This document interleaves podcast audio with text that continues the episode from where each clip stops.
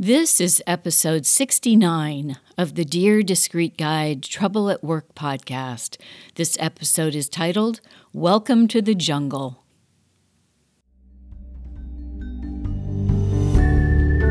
Hi, everybody. Welcome to Dear Discreet Guide Trouble at Work, the advice show where we talk about work related issues or challenges and some ideas and suggestions for how to deal with them.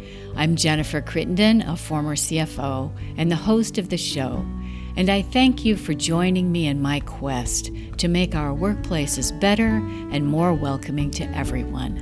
Let's do this.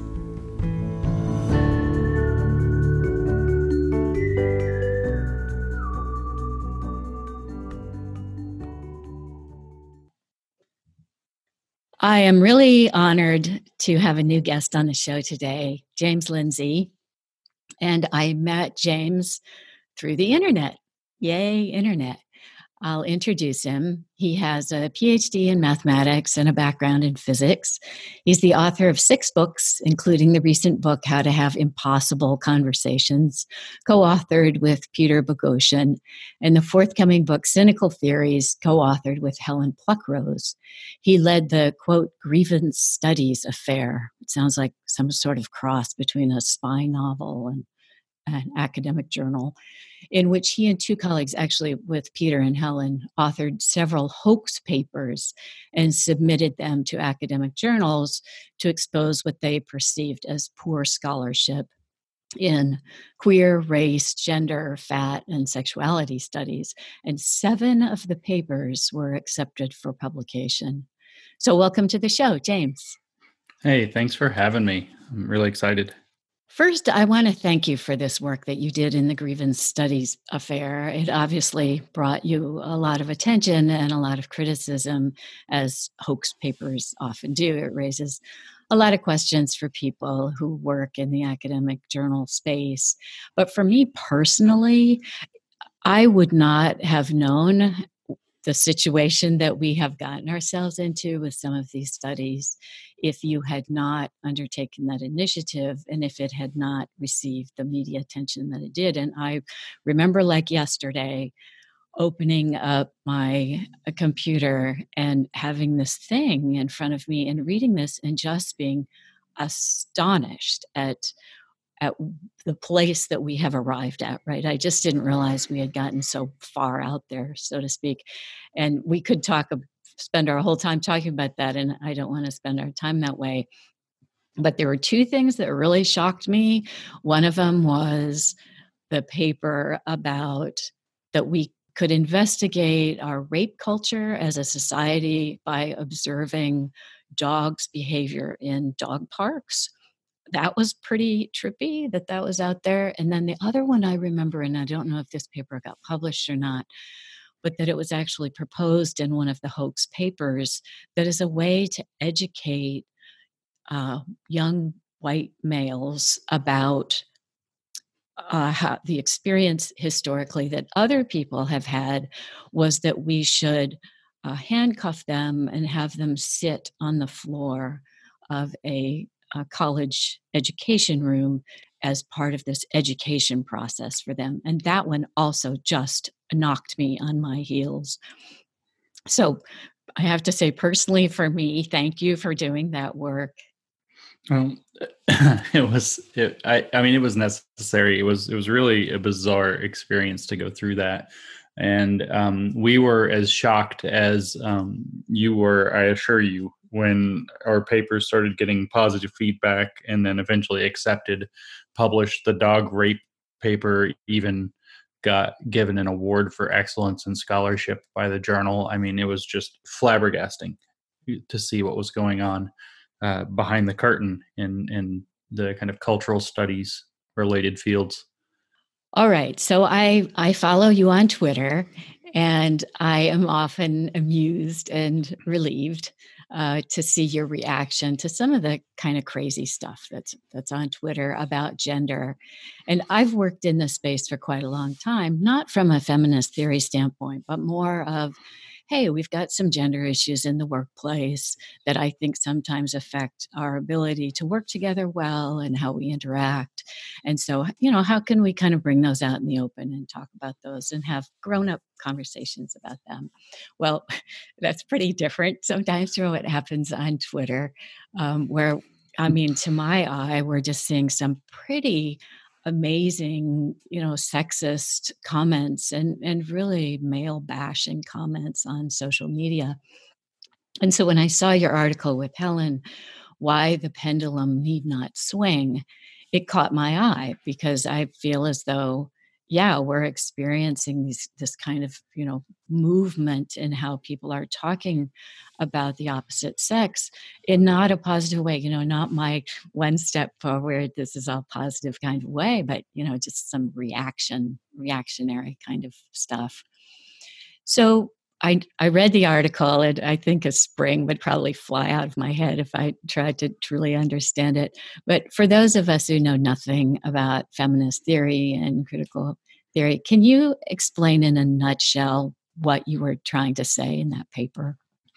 Yeah. So, um, I, from what I'm gathering, I've listened to a little bit of your show. I've, I've kind of paid attention to a little bit of dialogue we had in email before we got here if I understand, and if you like me on Twitter, I guess you're probably um, to put a technical spot on it from my own point of reference. You're probably coming at the workplace uh, gender issue from a perspective that would be described as liberal feminism, which is one that sees that there are issues that still need to be resolved, and the goal is to create something like equality of opportunity and fairness of access and things like that.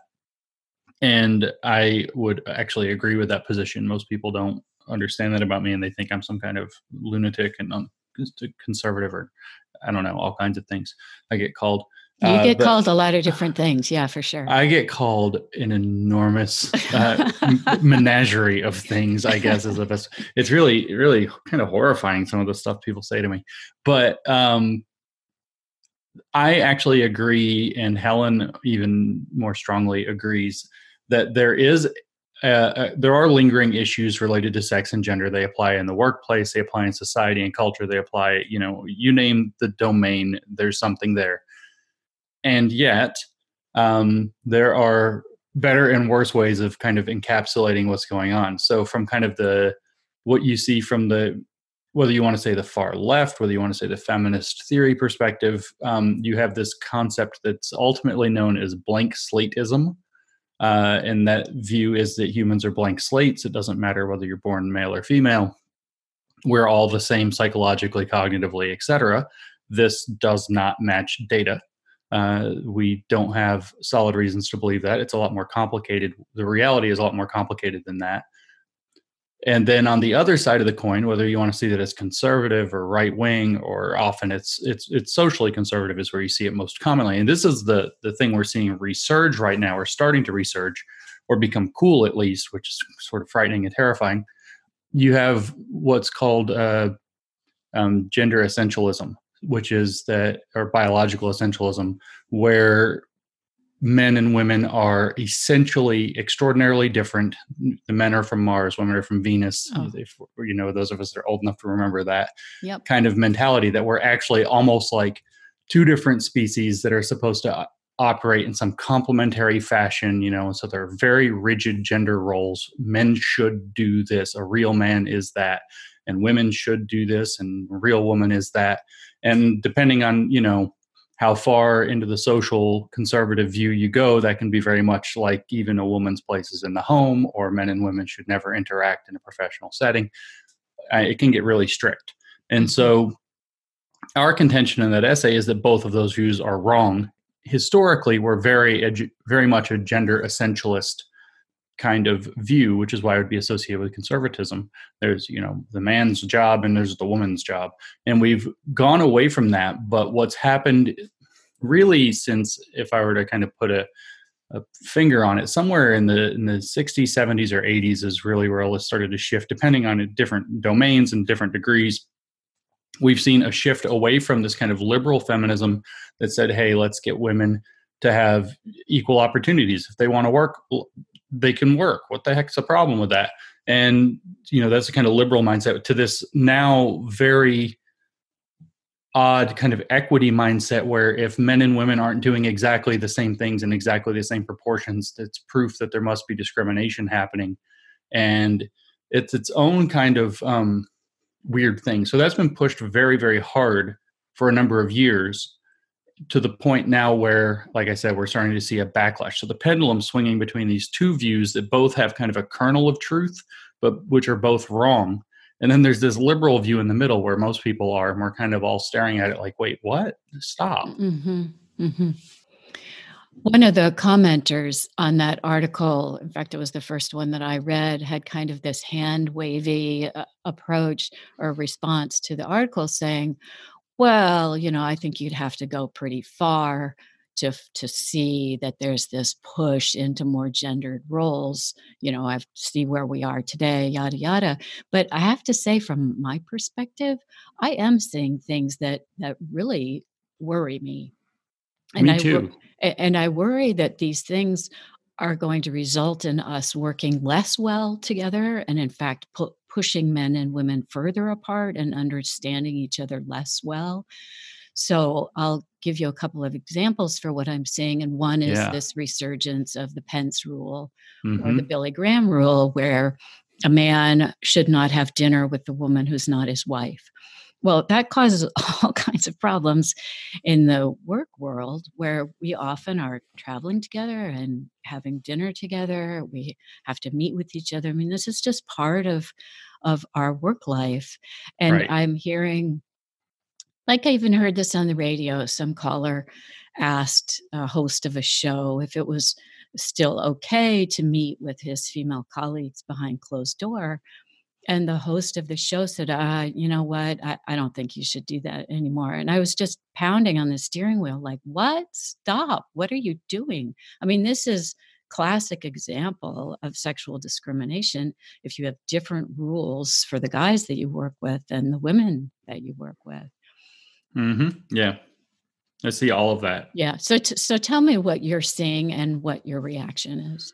So I do see those kinds of things, um, and I have not seen directly because I mean I sort of work in a business setting, but it's it's kind of really small in, all of this, and so you know everybody knows everybody, and it's groups and things like that. So I don't have that experience like you would have in so much of a corporate setting but I've read so many articles or listened to things where it's kind of like what you said, where the host said, "Yeah, yeah, maybe you shouldn't meet behind closed doors or whatever with a with a, a female if you're a man." And of course, when I was at the university, it was an adamant rule that uh, in our department that we were not allowed to have closed door meetings across the sex in our uh, in our uh, offices if a student comes in for office hours or whatever no closed oh, door meetings ever wow so if some, you know, young woman came to my office and wanted to cry about her grades or something, she was going to, and I was, of course, I was a graduate student at the time.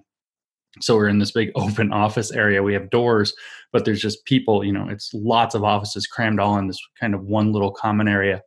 And so she's just going to have to cry in front of all of these people because I can't close the door or talk to her about her grade or whatever. And but if but if a male student came to see you, you would be able to speak privately with him, and he would be able to confide in you. It was discouraged, but uh, yes. Um, I mean, it's I mean, just very problematic. It, it becomes very difficult. The other thing that I'm seeing is that you'll see men being less willing to take up mentorship roles with women because those often involve you know private meeting or you know close closely working together sure and they're afraid maybe that there's going to be some kind of an accusation or that there's just going to be some kind of a problem develop or somebody's going to start getting suspicious because you don't now on the kind of culture that we have with this sort of really hard pushed panic around you know the the most uh, I don't even know how to say it right, but the, it's like the most crazy exaggeration of what sexual harassment actually looks like um, or sexual assault even actually looks like. These things have been exaggerated tremendously to where for example you have people, celebrities getting in trouble for saying that um, patting somebody on the butt is not the same thing as raping them and we shouldn't treat them the same. And this you know guy gets canceled for it or whatever they say these days that um, there's no there's no pers- there's no spectrum allowed there's no anymore. spectrum there's no perspective there's no nothing and so i mean we have this to, to such a degree that you don't even have to be accused. So, for example, if you and I met privately in your office or whatever behind closed doors and we just say we had a we were hatching a secret plan like the grievance studies affair so we started having lots of meetings quietly in the office to cook up our plan. And this of course happens when you're developing business models or whatever in a corporate setting. Sure. All of a sudden just somebody else in the office who becomes suspicious or somebody who's um, which shakespeare play is it where he says that you don't need to have anything really go on you just have to suggest that his wife is cheating on him.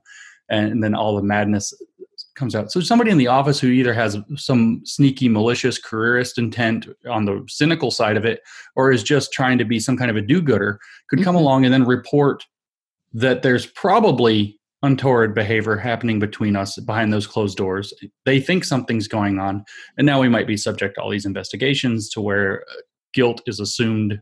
And that um, because the theory says that between the two of us, even if you were my boss, there's always a power dynamic of male to female that has to come into play, and so that unjust power dynamic, you know, puts you in a position to where I'm pressuring you and it's it's properly insane. And so the result is people are backing away from from roles like mentorship and things like that.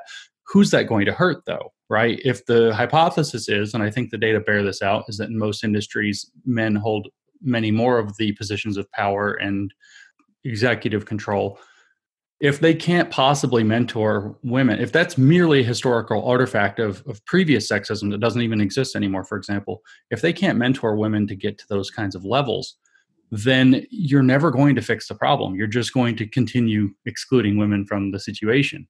Absolutely. Yeah, absolutely. And and I think the instant follow on to all of this, though nobody will talk about it, is let's just not hire them at all.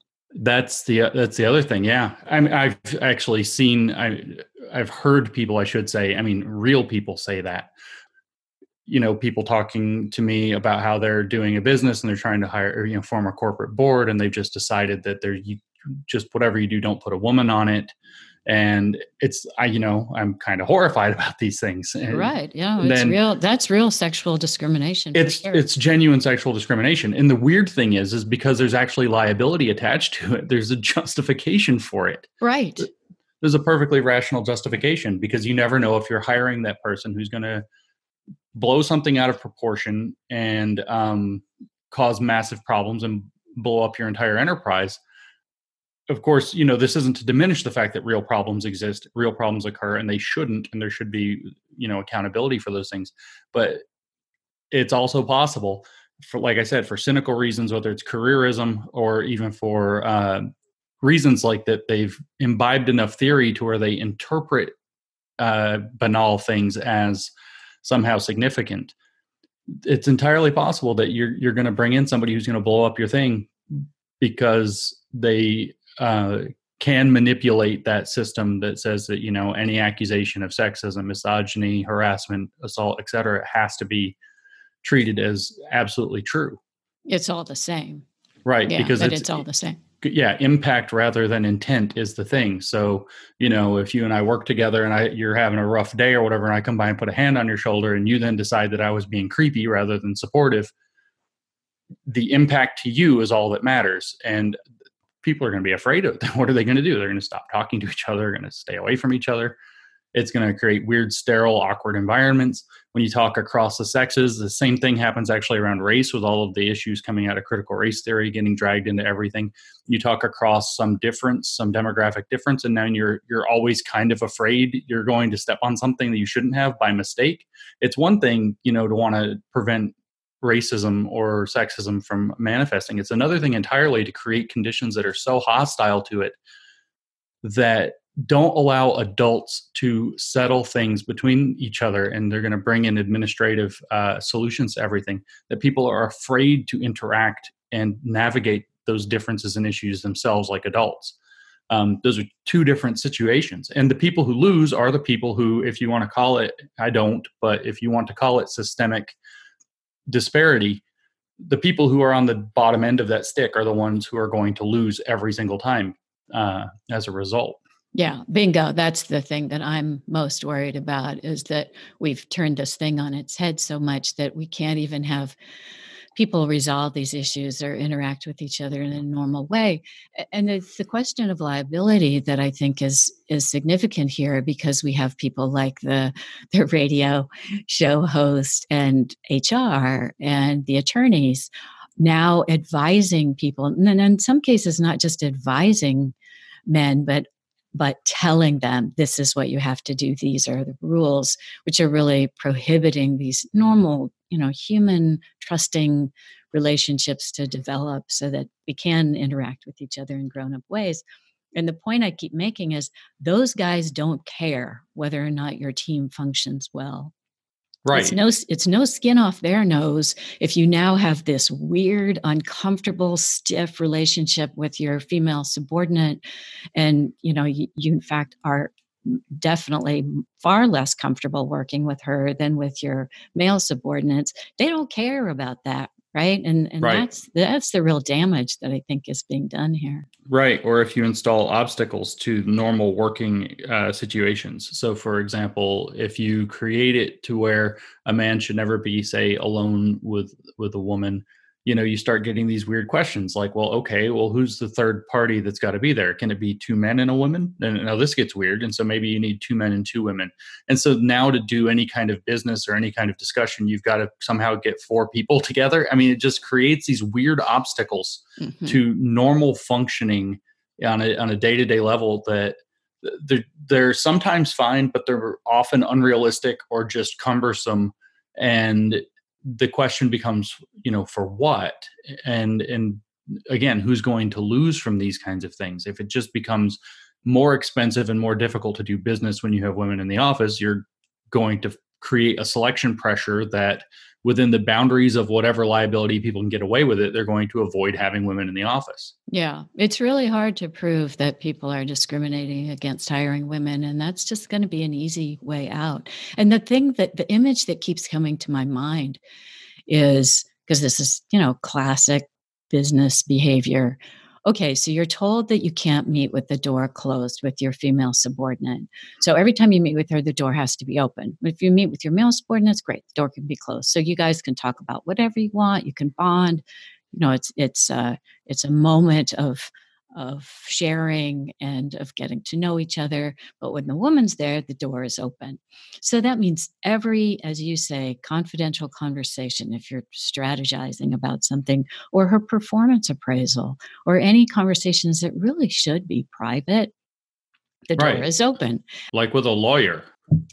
Right. And so okay that you know the you know the message that's that that that sends when your door is open it means come on in right? Mm-hmm. we're not mm-hmm. we're just chatting right? We're not having a really serious conversation. And so i keep having this image of this poor woman like trying to have serious conversations with her boss and people just keep sticking their head in because of the message that the open door sends.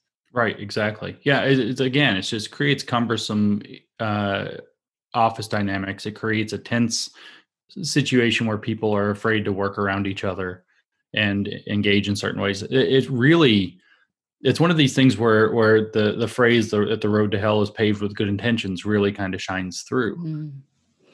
All right, so enough for me about ranting about this where we've uh, arrived. You've co authored a book called How to Have Impossible Conversations. And I noticed on Twitter that you were kind of pointing people toward this book before Thanksgiving when a lot of people seem to be gearing up to have a big head of steam to go in and confront their relatives about their whatever their bad their their bad thinking. So tell us how to step away from my ranting, how we don't get sucked into these kind of self-righteous and angry exchanges. Yeah, um well, there's there's a lot of things that you should do, and in the book, the first thing we talk about uh, after the introduction is that in every conversation, you have to take the time to identify the goals of that conversation if you want it to be successful. Now, obviously, a lot of times you do this kind of intuitively and you don't really have to think about it if it's kind of a casual conversation. But if you're expecting that there's likely to be something contentious, whether it's a negotiation, whether it's that aunt or uncle who just won't let it go and has to bring the political thing up over and over and over again at Thanksgiving dinner, I have a family member who does this, so I understand uh, firsthand. whatever it happens to be, you do have to keep in mind that paying some attention to what the goal of the conversation is, which is context dependent, should be important. So for Thanksgiving, for example, you know, one of the reasons we were pointing people toward the book is that the point of Thanksgiving isn't to talk about politics, or it really shouldn't be. I Maybe if not. that's the thing your family does and that's right. just what like your tradition, mm, you know, I'll admit freely, our family's tradition is to drink a lot. So we Mhm. have a very boozy Thanksgiving, a very boozy Christmas, and it's wonderful, and that's what we do. Um, if you want to argue politics and that's what your family does, I'm not telling you you're wrong to do that. Do whatever you want to do. But if most of the time, people, especially if it's kind of you know Thanksgiving, kind of has that family reunion vibe a lot of the time.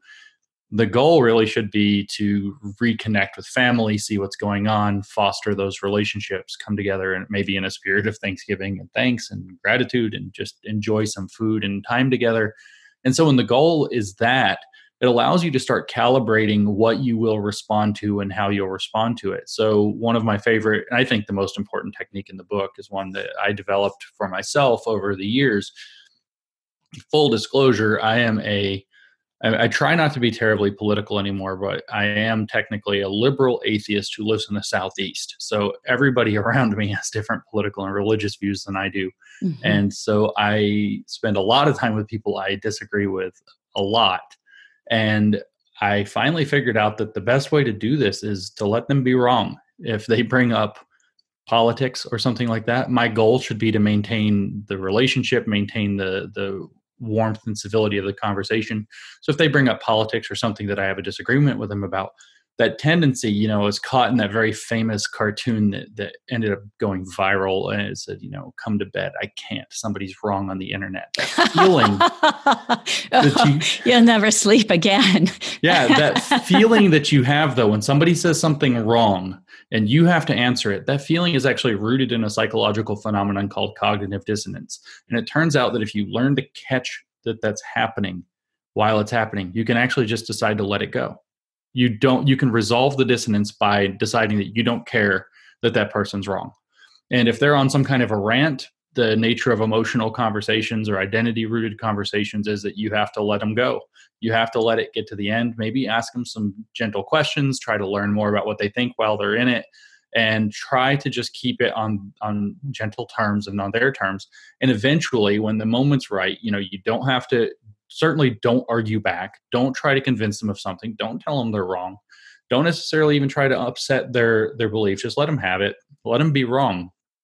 And then when the moment arises to try to shift you know as smoothly as possible as often as you can shift the conversation to a different topic you should. So my family member and i were there at thanksgiving and like i said we have a very boozy thanksgiving. And so um, we were very boozy. And so that you know we kept kind of wading into these waters where we disagree and then i made a point of remembering that the point of and i think he did also what the point of thanksgiving wasn't to get in an argument about this crap it Mhm. doesn't actually matter that much at Yeah. least not today and we're not going to change each other's mind especially when we're drunk anyway so let's shift to talking about something we both have interest in instead or you know just let it go for a second and a thing like thanksgiving it's usually really easy. You don't want to do it all awkwardly like the scene in the films or whatever but you could always shift to talking about the food or how you made it or you know for us the drinks or what kind of things you're looking forward to doing. There's lots of different things you can shift or you can actually say hey you guys why don't we all watch a movie and just pick a movie that doesn't necessarily like pick something like harry potter or something that doesn't have any political overtones or something everybody always likes and just shift away from it. And uh, keep in mind though the goal is not you don't have to make every time you hear something wrong turn into a, a, a place to correct that. It's actually okay. It psychologically is uncomfortable but you can learn to to rest in that and it not bother you much anymore with a little bit of practice. It's okay for somebody else to believe something that's not correct. And if there's some more important issue at hand whether it's a business nego- negotiation a thanksgiving you know harmony of the family put it aside. A good example from my own experience is that one time we were having a discussion on camera, of all things, with somebody about the grievance studies work that we did. And the person we're talking was a very intelligent man. And he ends up saying something along the lines of, I think he doesn't actually properly believe in God even anyway, but he brings up that he thinks that even science is based in faith. And then, um, not to throw them under the bus at all, but both Helen and Peter uh, immediately just kind of like got hooked. It's like they couldn't leave it alone, and they had the, our whole conversation we were having on camera now got derailed into arguing about whether or not science depends on a measure a measure of faith. You don't actually have to do that. I was sat there kind of bemused, thinking, "Wow, you don't actually have to do that." you know, watching these this whole thing just fall off of the rails, and then of course, by the time we got back on the rails, we're all friends, but by the time I got back on the rails, there's this weird kind of discomfort. There was just an argument where we had all been, you know, very amicable just moments before. Just avoid the temptation to go there and you know stare at it for a minute and realize it's not going to add anything to do it and that's the best advice that i can give you for how you avoid going there certainly don't challenge the person's belief unless you're ready to get an argument though because that's what will happen it's really interesting to think through this because i I either am very tolerant of cognitive, cognitive dissonance, which is possible, or I'm just not that idealistic, or I'm pretty conflict averse because mm-hmm. I don't. I see this on social media that people feel driven to correct someone when they're, you know, when their thinking is wrong. I just yeah. personally, I'm just not that way. I yeah, that's I, how you do I it. it's yeah, all those things. I'm just like, oh no, I don't want to have a fight about, especially a fight about something that's not even relevant to us, right? It's sort of outside I mean, of our own personal relationship. Yeah, like if it's the president and then you get in a fight with your brother about the president. Yeah. Like what are, what are you accomplishing? Yeah. You are going to change nothing. The president is, if you think the president's great, he's still going to be great. And if you think he's terrible, he's still going to be terrible after you get done wrecking your relationship with your brother and probably neither one of you is going to change your mind in the process it's just unfathomable to me what the desire to start correcting and poking and prodding at that you know i know where it comes from but i it's it's amazing that we've deluded ourselves culturally into believing that that's the right thing to do all the time with everybody. Yeah that that's what i see is this sort of push on everyone now to to have this proper thinking and that it's like our job to go and and, and duke it out with uh, you know that to me that's just really weird. That's almost like a faith thing right? That you're some sort of soldier for for it something. Is. for for your your side. Yeah helen and i in the article that you were talking about the essay we wrote about the pendulum not swinging we actually have a section titled um, existential polarization where we try to kind of i mean we're talking specifically there about gender essentialism versus um, uh, blank slate approaches to sex and gender but it applies pretty much to everything more broadly politically right now or everything that has political valence which is increasingly everything uh, that this concept we came up with in 2017 is uh, like I said, called existential polarization. And it's kind of the state that we're in now politically is such that both sides, if you want to just simplify it to a two sided thing, believe that if the other side gets power, it's either going to be the end of the world or the end of our way of life or the end of our civilization. So it's some kind of an existential threat. And so what happens is that the people that are kind of sympathetic, say left or sympathetic right, that are mostly mainline center and in the middle and, and not that nuts are they they see the well advertised craziness and scariness from the other side because that's the um, kind of mudslinging game that's being played by the home team and then every time some contentious issue comes up there's this pull that kind of radicalizes people further down their side into the importance of believing that their side is the only way and again it's what it's all operating off of is that it's almost a sales pitch of that there's an existential threat if the other side gets any kind of power. And this is, of course, absurd. Mm-hmm. The real existential threat comes from the fact that we have extremist factions that are arguing to the point where we can't do anything. You know, if we can adapt and work toward our problems, we can actually work towards solutions. But when we're frozen because we're in this deep polarization and everybody hates each other and nobody can cooperate on anything or come to solutions, that's where we really run into a danger. So I think that that's kind of where that's driven but you are correct that it's it's a i mean my previous study before i got involved in all of this stuff was was in the dynamics of of religion on a psychological level and that is exactly what this is. Is it's a very um, faith-based mindset. In fact, it's not even just faith-based because I don't want to wrap all faith into that. It's it's a fundamentalist faith mindset. Um, it, it, it's an authoritarian mindset, and it applies right wing, left wing. Libertarians do it. Pick your religion; they have their variant of it. Uh, not all Catholics, not all Muslims, not all this. Not, it's but there's always that wing within them that is that way, and um, it's a it's a real problem that when they start to gain enough influence that we can't let it. You know, we can't kind of ignore that extremism. So to shift gears a little bit, just to educate our listeners a little bit about this, that you I've um, heard you explain on in other forums about this, and it was very helpful to me to talk about what is the social justice movement that we see reference to and contrast that with sort of where I was coming from this idea that let's have uh, people be able to make free choices that are not dictated by their sex. So, can you help us uh, uh, figure that part out? Yeah, that one that's it's very tricky, but not it's not tricky in concepts. It's very simple in concepts. It's very tricky because the words overlap. There are two things that go by the name social justice.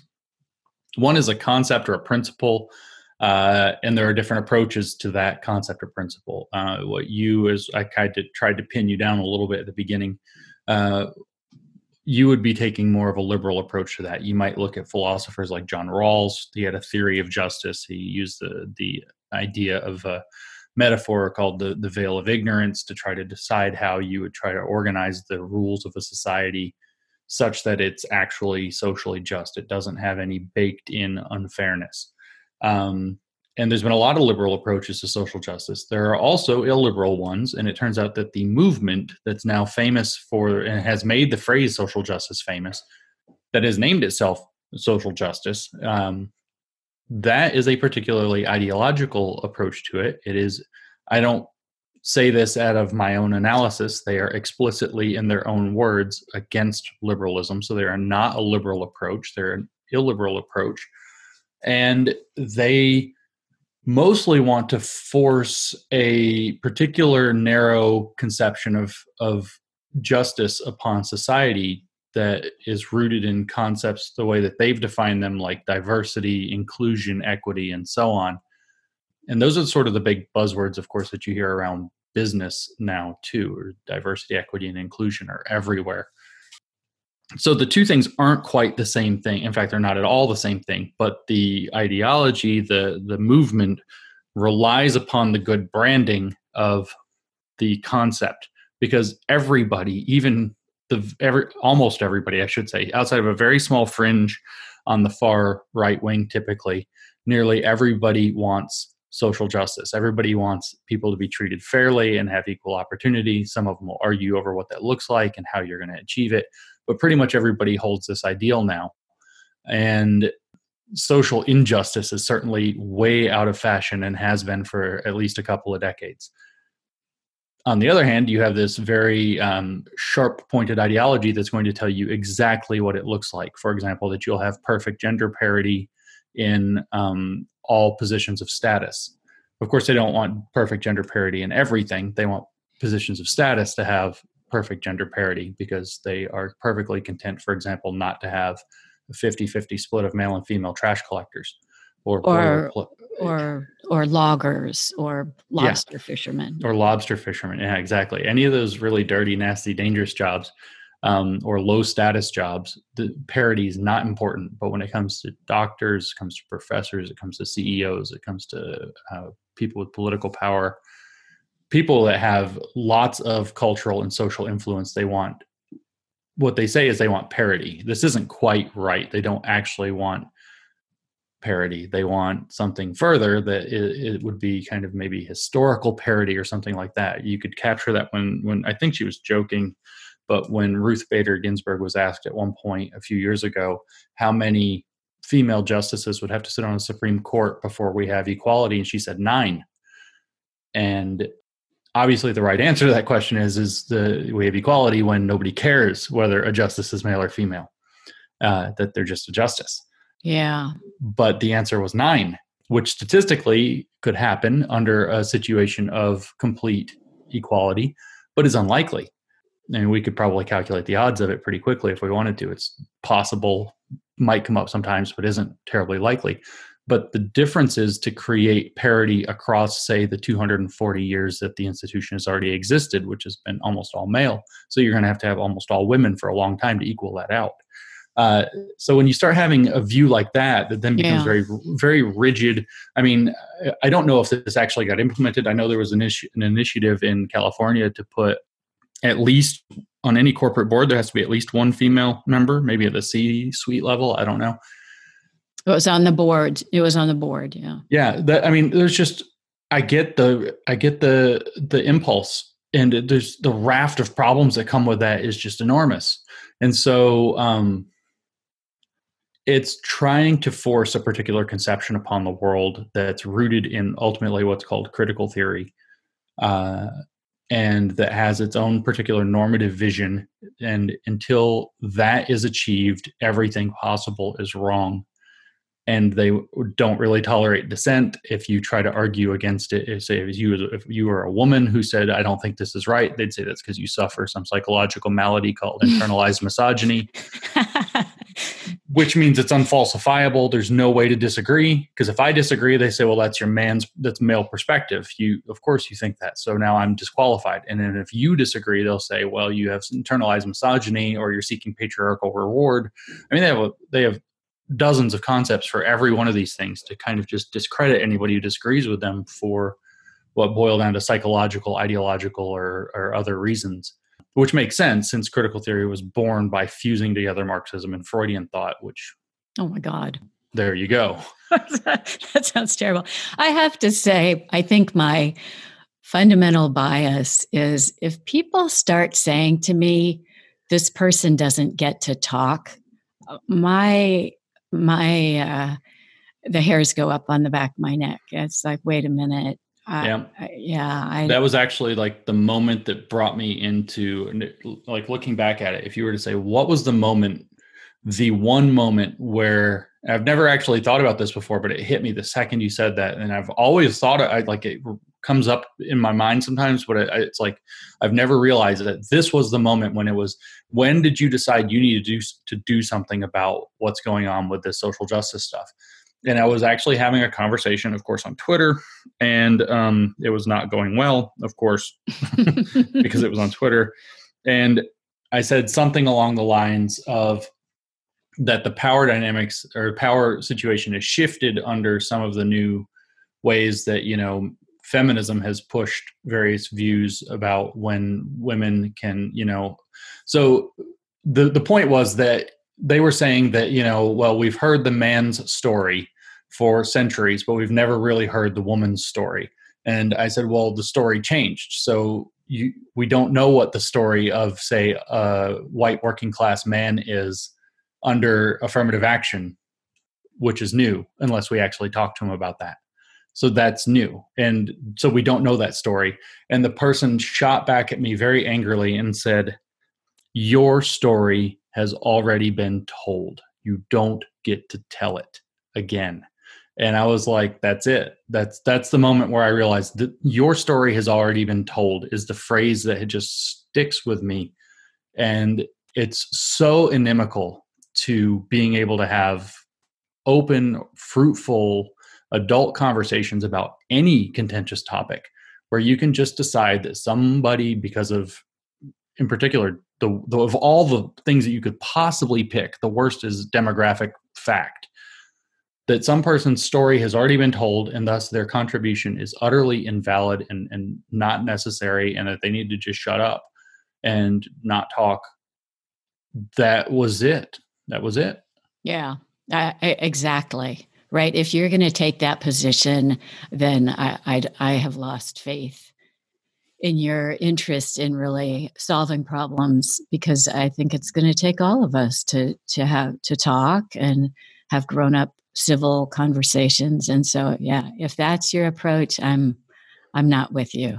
Yeah, because it, it, the irony is that it's coming from they are exactly right in their underlying impulse. That's why I said at the beginning earlier that there's this huge kernel of truth in pretty much everything that goes on on this uh, kind of contentious topic they are right that if you aren't willing if you are excluding somebody's story if you aren't willing to listen to that story then you're missing necessary data that you need to solve the problem and you can just trot out a raft of examples uh, where we have done a very bad job historically and even probably some in the present where we're like oh well we're going to dismiss the views of black women.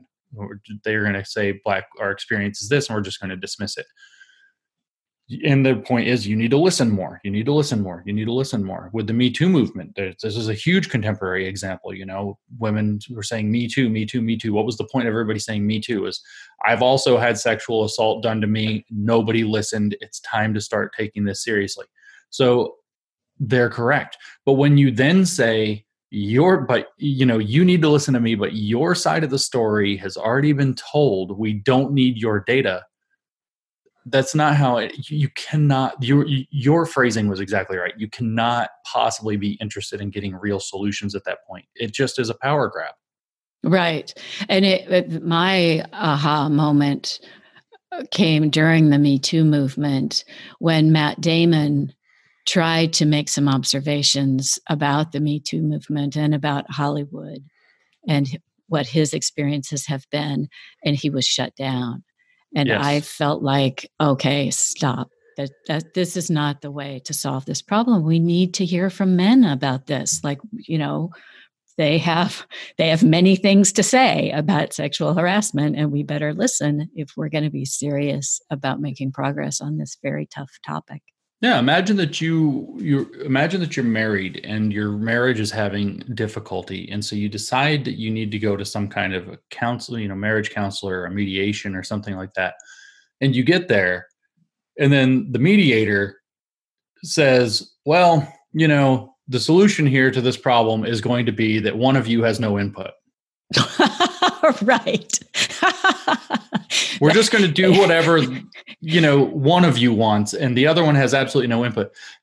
Is it even conceivable that this is going to work out, you know, for that relationship? Yeah, no, it's doomed to fail. Uh, it's yeah, it's a catastrophe. I can't even. I have no words further. It's just it's a catastrophe. So you, if if your if your mission is going to be, we need to have diversity and bring more voices to the table and we need to be listened to and we need to be heard more, then that's universally applicable. So if you know, with the Me Too movement, if they want to bring this up and say, you know, there's a lot more sexual harassment in the workplace and has been acknowledged, and we need to expose this and bring it up, fine.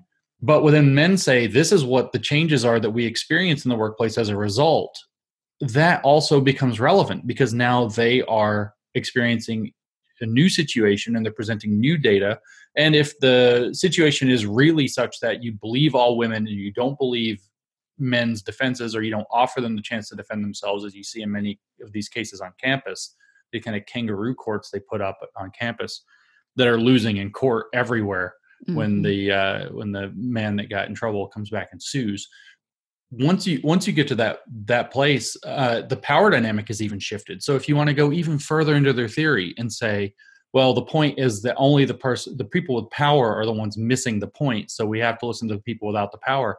I'm sorry if you've set up the situation to where it's believe all women and that the man has no defense you've that person's not the person that man is not the person in power anymore. And the power dynamics have shifted and now you've set up a circumstance where you by your own standard have to be obligated to listen to that person and, and their experience. Well and it's fundamentally unfair it's right? fundamentally I mean, and, unfair. and i thought we got into this whole thing because we were trying to make things more fair right?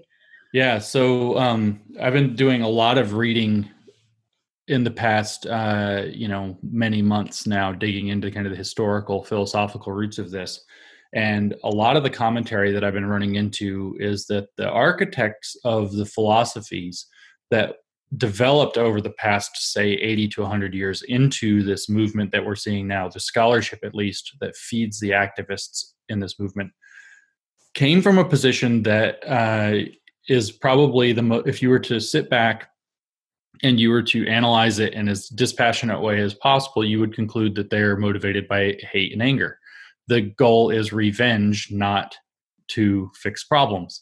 And I mean, that's, I understand if you feel like you've been cheated or you've had stuff unfair to you for a long period of time, especially the desire to get that kind of revenge or to, to hate the people who've been oppressing you or whatever it is, is real. I understand that. But it's also, you know, sort of dangerous to let that become, not even sort of dangerous, it's extremely dangerous to let that become the only motivation that you have going.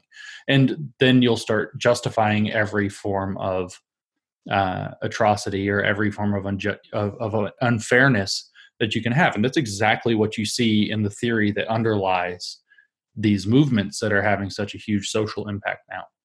There's something also to me that doesn't feel quite right because uh, it's like, well, regardless of my own personal victimhood, I'm going to make my victimhood be representative of this huge group. You know, like my my anger can now be enormous because because I I can uh, make myself to be this this victim of you know thousands of people and all kinds of injustices. I'm probably not making any sense here, but there's something weird to me about that.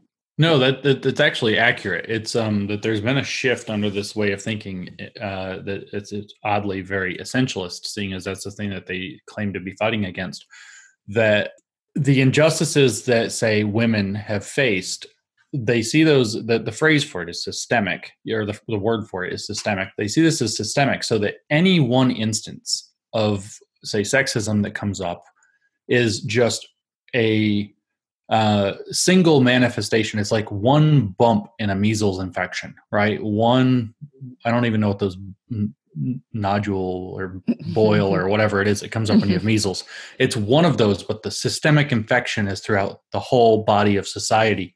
And so when you experience some kind of victimization as a woman, or you experience some bad thing that you can interpret or misinterpret as uh, a victimization experience as a woman, which happens, then you aren't an individual who had something bad happen to you. You are a representative of that entire infected society. And so you are, in some sense, something way, way bigger than yourself. So you're actually tapping into a correct understanding of how they view the world when you get that sense. But yeah, it, like I say, it feels very uncomfortable because it leads it leads to this outsized outrage for something that it's like, well, you know, everybody has gone through that. That's not that big of a deal. Right. It it also leads to that internalized misogyny accusation, for example, if you don't agree as a woman, because you are a woman, so they know that you are part of that system of oppression and have lived with it your whole life. And then when you say otherwise, you now must have some kind of nefarious motive for saying so. All right, we're running out of time here, but this seems like a good time to talk about how do we avoid moving into this space where we just say, okay, screw it. These people are nuts and uh, you know they they've gone way too far and so i'm just not going to worry about these these real issues of unfairness anymore, I'm just going to say screw it. Yeah, that that's a real risk. Um, that is actually what I'm really afraid of is happening or beginning to happen right now, and I'm starting to see enough evidence to where I'm starting to get nervous. I wouldn't say it. I'm sure it's what's going to happen. The way that you do it is that you there is a third option here that uh, is the the pendulum not swinging. If you want to kind of draw back to the main draw to having our conversation. Um, you can say those people are crazy, and then the conclusion does not have to leap to when it's in, unjust for the conclusion to leap to. It's illogical. In fact, it's a logical fallacy here to jump to. So I'm not going to care about the issues they care about. The mm-hmm. other possible place to jump is I'm going to care about those issues better. I'm going to try to figure out a better way to address those issues than these lunatics who do the same two or three tricks over and over and over again and cause everything to be divisive. Luckily, we don't have to re. I mean, we do have to deal with the fact that we now have social media and some things have changed uh, in terms of our technology and you know the way that people interact and what we're exposed to. So there are some challenges that are, are novel. For the most part, we already have a really good roadmap for how this works.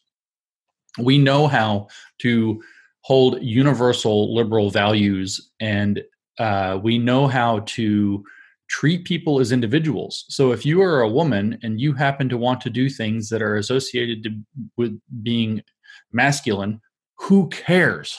That, that's actually an answer, right? Mm-hmm. And you can you can take time to understand that liberalism you know a good one an easy one to, to look at that is like gay rights for example what's the liberal position on on gay rights it boils down effect, effectively to some people are gay get over it that's it. It's none of your business. Get over it. And so, of course, the goal is that you want, if, if that's your view, there's no reason to discriminate against anybody. It doesn't make any sense. Some people are this way, some people are that way, some people want to do this, some people want to do that. Are they actually injuring or hurting anybody? Are they actually doing something illegal? Are they actually causing uh, some serious harm? If not, let it be.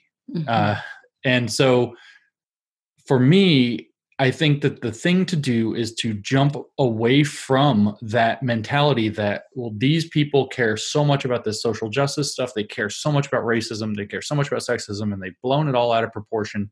So those problems aren't real. You have to get away from that kind of thinking. You have to think there's got to be a better way than what they're doing. Let's mm-hmm. find it. That's a very productive, very constructive way to approach everything. Um, let's try to find out what portion they let's assume for five seconds that they're not crazy. Um, they just have really, really bad solutions. And let's figure out what they're talking about. Let's try to analyze that rigorously. And if they don't like it, let them kick and scream. I remember one mm-hmm. time somebody asked me, I was talking about something about nuclear power and climate.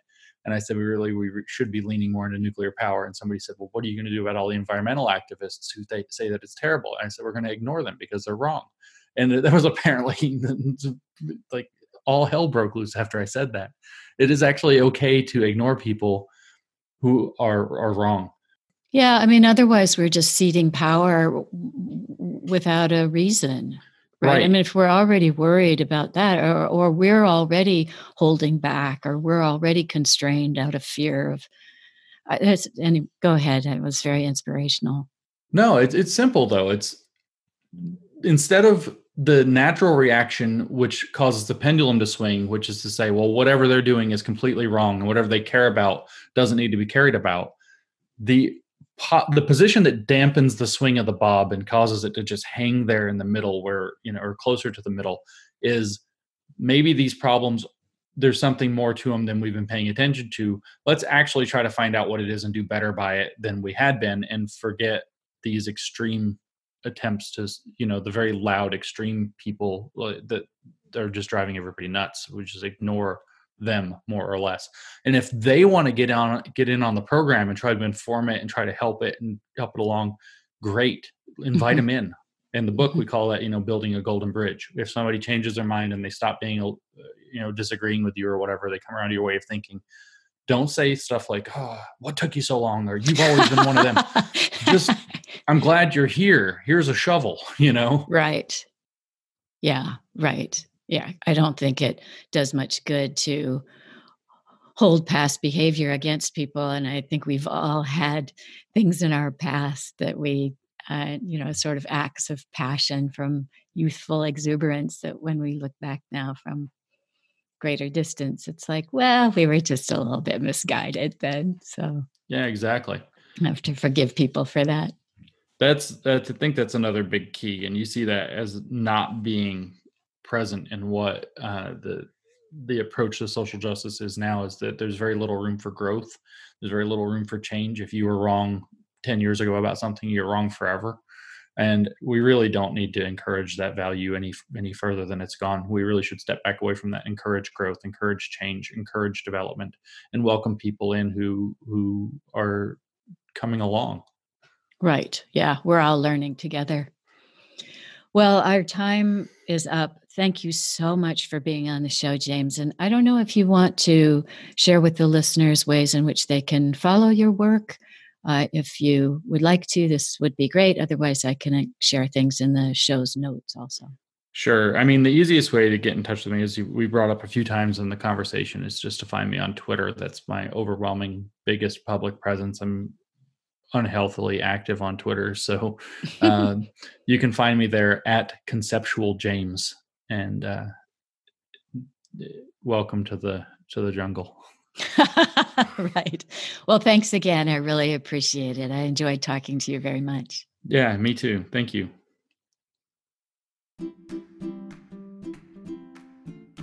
That's it, everybody. You've made it through another episode of Dear Discreet Guide Trouble at Work.